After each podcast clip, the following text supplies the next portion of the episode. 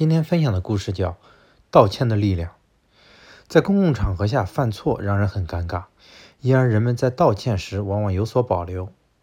但心理学家迈克尔 ·W· 莫瑟说：“如果你看起来很难过，那么他们就容易心平气和。”朱迪特·马丁是礼仪专栏作家，多年前发生的一起交通事故就让他体会到了真诚道歉的力量。当时，马丁驾车来到一个交叉路口。不小心撞上了另外一辆车，这辆车里有一个男人、一个女人，还有一个婴儿。得知没有人受伤，马丁本能的不断说道：“十分对不起，十分对不起。”在交通法官面前，他一直真诚的道歉。几周后，他被判决要在驾校学习两个礼拜。被撞车辆的驾驶员陪同马丁走出了法庭，对马丁的丈夫说：“你的妻子人很不错。”听到这句话，马丁和丈夫知道他已经被原谅了。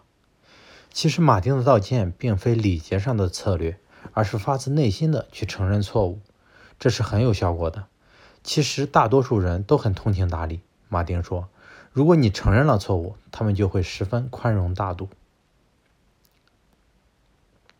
莎士比亚在《一报还一报》中写道：“人们说，最优秀的人都是犯过错误的过来人。”一个人往往因为有一点小小的缺点，将来会变得更优秀。